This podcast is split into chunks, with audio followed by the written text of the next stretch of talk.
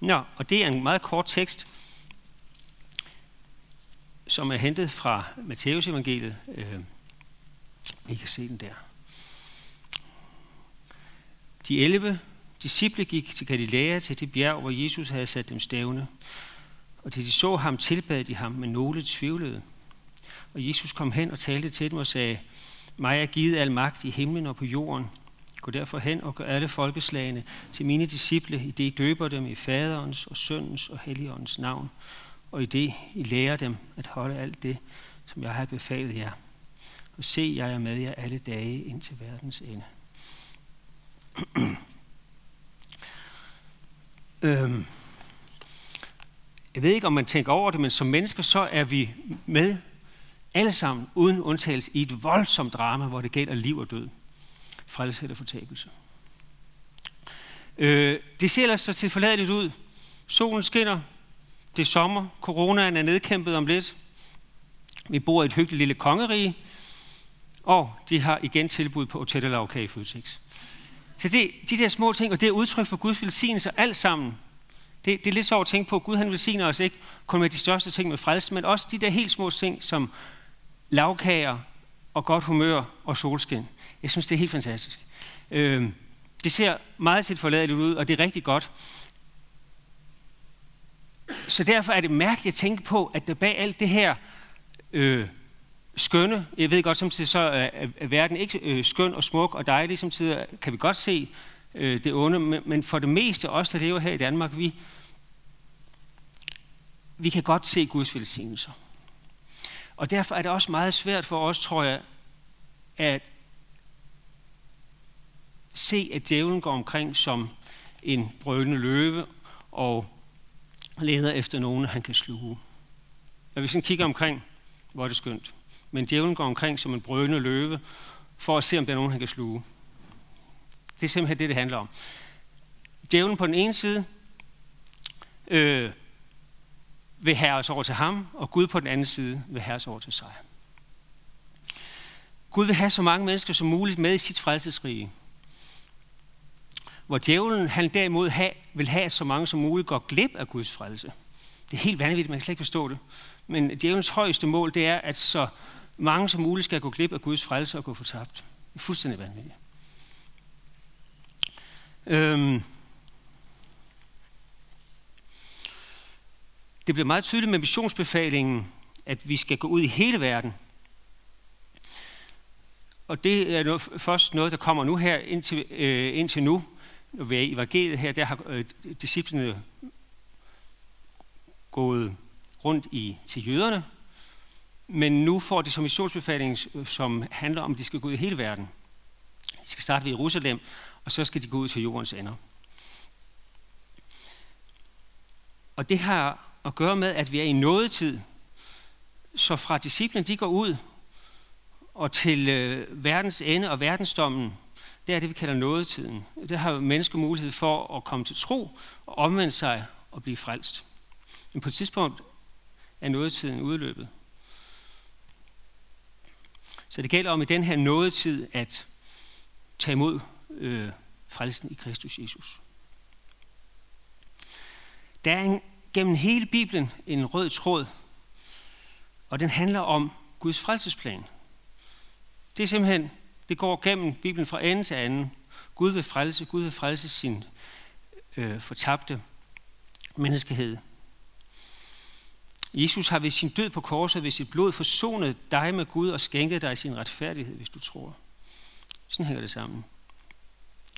Og det fører til frelse. En frelse fra fortabelse og en frelse ind i Kristi rige.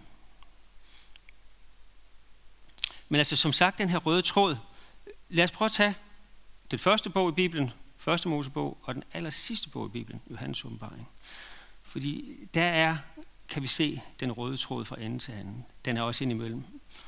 Men i første Mosebog, kapitel 3, efter syndefaldet, der siger Gud til slangen, altså det vil sige djævlen, siger Gud, jeg sætter fjendskab mellem dig og kvinden, mellem dit afkom og hendes. Hendes afkom skal knuse dit hoved, og du skal bide hendes afkom i hælen. Og i åbenbaringen, øh, det aller sidste kapitel, øh, der, kapitel 22, der siger Jesus, jeg er Davids rådskud og ætling, den lysende morgenstjerne. Jeg synes, det er et helt fantastisk billede. Jesus siger om sig selv, han er den lysende morgenstjerne. Meget, meget smukt. Og ånden og bruden siger, kom, og den, der hører, skal sige, kom. Den, der tørster, skal komme, og den, der vil, skal få livets vand for intet. Så hvis vi så i første Mosebog, det her afkom, det er Jesus, vores frelser. Og i den aller sidste bog, det aller sidste kapitel, så det vil sige det aller første kapitel i Bibelen, det aller sidste kapitel i Bibelen, det handler om Jesus, hvor han i det sidste kapitel, hvor der står, jeg er Davids rødskud og ætling. Så Jesus er med hele vejen, og det er han jo fordi, at han er øh, grundpillen i Guds frelsesplan. Det er ham, der er frelseren.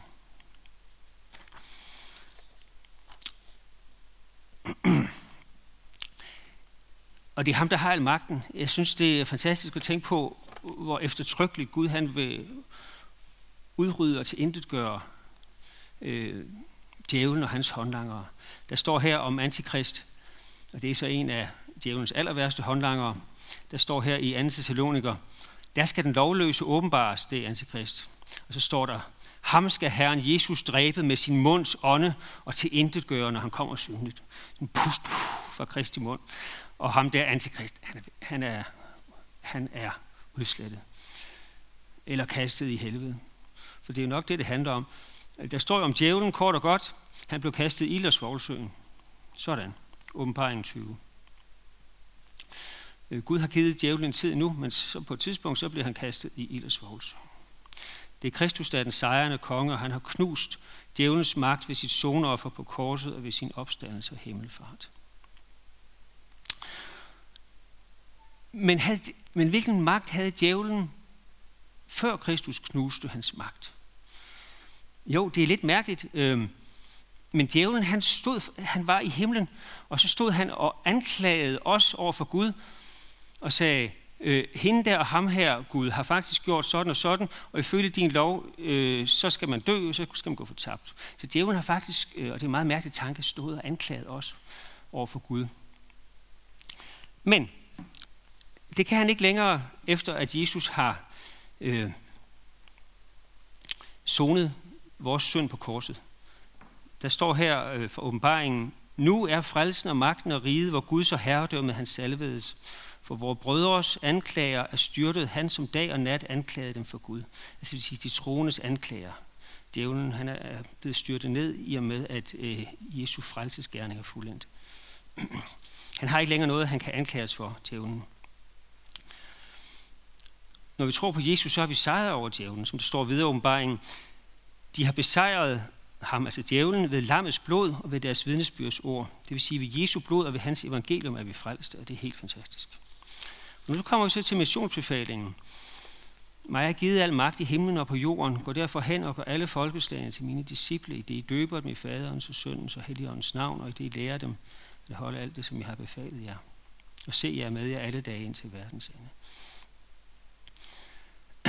For det første, så kan Jesus efter sin opstandelse sige, nu har jeg al magten.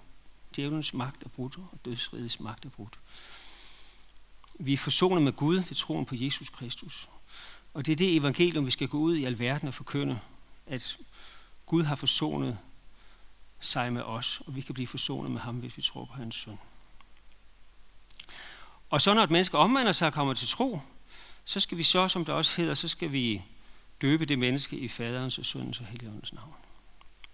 Så der er nogle helt bestemte ting, vi skal. At det handler om forkyndelse af evangeliet, det er ikke særlig tydeligt her, øh, det vi læste hos Matthæus. Øh, men lad os lige prøve at læse en parallel tekst, som står hos Markus.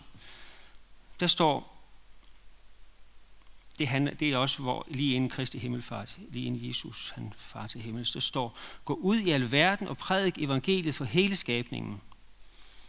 Altså det er også missionsbefaling bare hos Markus. Så står der så videre, den der tror og bliver døbt skal frelses, men den der ikke tror skal dømmes. Så det, vi ser meget tydeligt, der er to muligheder. Man hører evangeliet, vil man tage imod det, eller vil man ikke tage imod det? Vil man frelses, eller vil man ikke frelses? Det er, der er kun de to muligheder. Øh, og det er jo, der er en parallel til det her jo i øh, det, vi kalder den lille bibel, Johannes 3:16. Men det er vigtigt, at vi også læser Johannes 3.17 og Johannes 3.18. Så jeg læser Johannes 3.16-18, der står, For således elskede Gud verden, at han gav sin enborgne søn for, at den hver, som tror på ham, ikke skal fortabes, men have evigt liv. Det kender vi godt. Og det er jo helt fantastisk. For Gud sendte ikke sin søn til verden for at dømme verden, men for at verden skal frelses ved ham. Helt vidunderligt. Og så kommer igen de her to muligheder. Den, der tror på ham, dømmes ikke. Den, der ikke tror, er allerede dømt, fordi han ikke har troet på Guds enborne søns navn. Så det er altså det, evangeliet gør. Vi kan, tage, vi kan tage det til os i tro, eller vi kan forkaste det. Når vi tror på Jesus, så dømmes vi ikke, fordi vi vil have den død og blod har forløsningen. Og det fører til forsoning og fred med Gud. Som der vi hørte fra øh, Efes, øh, nu kan jeg pludselig ikke sige Efeserne, Efeserne, Efeserne, det har jeg aldrig været ude for, før jeg ikke kunne sige det. Nå, der står her, i ham har vi forløsning ved hans blod tilgivelse for vores sønder ved Guds rige nåde. Ikke? Det er det, vi har tilgivelsen ved Guds rige nåde. Det er helt fantastisk. Øhm, når mennesker hører evangeliet, kan Gud skabe troen ved sin helligånd. Igen fra Efeserne 1, som vi også hørte før, Emil læste. I ham blev også I, da I hørte sandhedens ord, evangeliet om jeres frelse. Det er så evangeliet, det, øh, det handler om frelsen. I ham blev også I, da I kom til tro, besejlet med forjættelsens hellige ånd. Så troen og helligånden hænger altså sammen som er pantet på vor arv, indtil forløsningen kommer fra hans ejendomsfolk til lov og pris for hans herlighed. Så alt det her, jeg se, det ender med lov og pris for Guds herlighed. Det ender altid, det er altid, øh, der det ender med lov og pris og tak til Gud for hans frelse. Men hvad vil det sige, som vi læste i evangeliet, at vi skal lære de nye troende at holde alt det, som Jesus har befalet os? Handler det ikke om loven, om Guds lov? Skal vi overholde Guds lov? Guds lov er jo god, den er et værn for, for os selv og for vores medmenneske. Den sætter rammerne for det gode liv. Øh, Jesus han uddyber øh, loven i bjergprædiken, øh, Matthæus kapitel 5-7. Og fortæller om, hvordan vi skal leve, hvad, hvad er det gode liv. Men så samtidig siger han midt ind i bjergprædiken, hvis jeres retfærdighed ikke langt overgår de skriftkloges og farisæernes, kommer I slet ikke ind i himlen. Aha, så det handler, det vil sige, loven kan vi altså ikke bruge til at blive retfærdiggjort over for Gud. Den kan give os nogle rigtig gode retningslinjer, men den retfærdiggør os ikke. Øhm, vi bliver retfærdiggjort i troen på Kristus. loven gør så det, at den driver os til Kristus. Øh, som øh, Paulus siger et sted, at loven er blevet os en tugtmester til Kristus. Det vil sige en pædagog, der siger, prøv at høre, kære ven, du kan ikke overfylde alt det, opfylde det her. Øhm, så derfor så har du brug for en, en frelser, du har brug for Kristus. Og så er det det her med øh, fejldisponeringen, øh, som Daniel snakker om. Det mente han jo med, at det ser ud til, at Gud bruger mennesker, der er uperfekte. Det er de fleste af os jo, men samtidig så kan man ikke forstå, at, at Gud alligevel ikke kan finde nogen, der er bare en lille smule bedre. For eksempel der står her i Markus, til sidst viste han sig for de 11 selv, altså Jesus, mens de sad til bords. Og han bebrejdede dem deres vantro og hårdhjertethed, fordi de ikke havde troet dem, der havde set ham efter hans opstandelse. Det ved vi, disciplen, de, de troede først ikke. Øh, og det er altså udtryk for vantro og hårdhjertethed. Men det mærkelige er, at lige efter han har bebrejdet dem for, at de er vantro og hårdhjertede, så siger han, at de skal gå ud og prædike evangeliet. Det er lidt utroligt. Prøv at tænke, at han alligevel tiltror dem sådan en stor opgave. Og det viser jo også, også noget om, at det handler ikke om, om os selv, og, og hvad vi kan, og hvad vi synes, vi har evner. Det handler om, at det er Guds kraft og Guds ord, der virker, og han vil prædike evangeliet gennem os. I sig selv, så kan apostlene det intet i sig selv, så kan vi heller ikke i os selv. Det står i Apostlenes Gerninger 1, 8. Men I skal få kraft, når Helligånden kommer over jer. I skal være mine vidner både i Jerusalem og i hele Judæa og Samaria og lige til jordens ende. Så vi skal få kraft. I os selv har vi ingen kraft. Og det er sådan en lettelse at tænke på. Vi må bede Gud om kraft øh, til at leve det liv, vi skal, og også kraft til at forkynde ordet. Det skal vi altid sørge for at bede Jesus om vejledning i. Øh, de første disciple, de blev kun sendt ud til jøderne, til, til Israel, som det hedder. Øhm, men Gud, han vil jo, at frelsen skal nå ud til alle ender af jorden. Og det, er der, det skriver allerede Esajas noget om. I kapitel 49, der siger Esajas, det er ikke nok, at du som min tjener skal genrejse Jakobs stammer og føre Israels overlevende hjem. Derfor gør jeg dig til et lys for folkene, for at min frelse skal nå til jordens ender. Gud har helt fra starten haft den vilje, at hans frelse skal ud, nå ud til jordens ender.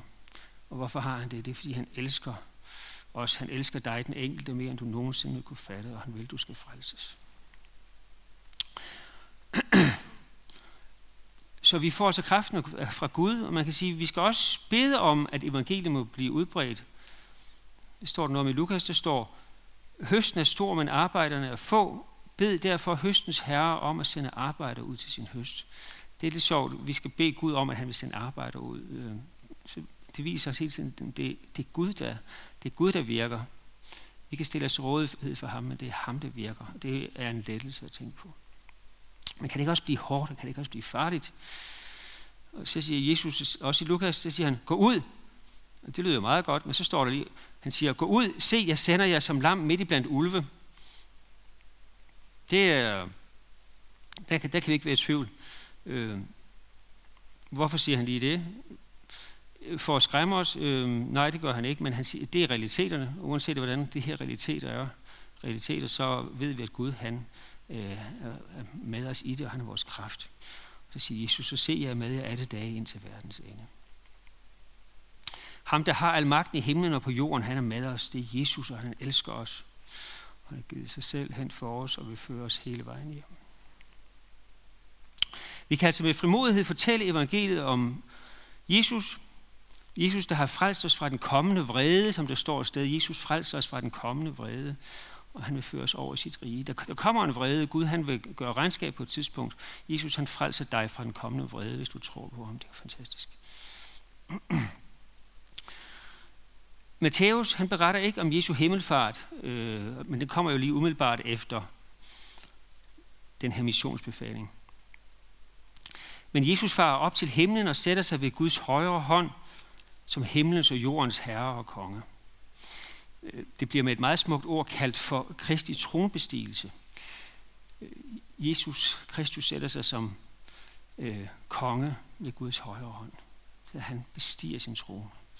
Og det, gør, det kan han så gøre nu, og hvile kan man sige, fordi det hele er fuldendt.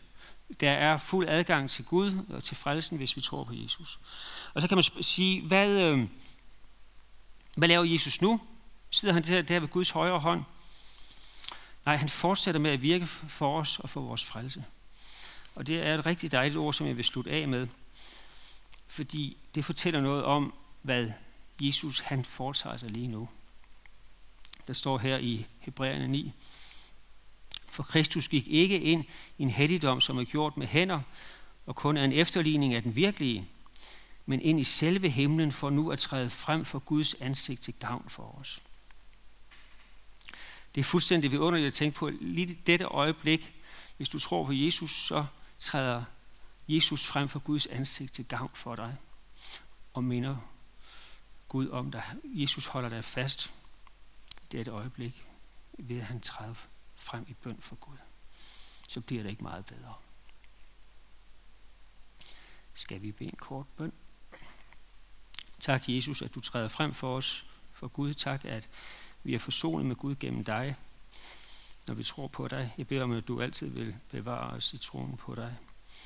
Øh, jeg beder om, at vi må være vidner om dig og forkynde evangeliet om dig for mennesker, som ikke kender dig. Og jeg beder om, at du vil vejlede os i, øh, hvem vi skal tale med og hvordan vi skal tale. Tak, at øh, du styrker os og vejleder os. Tak for din frelse, Jesus. I Jesu navn.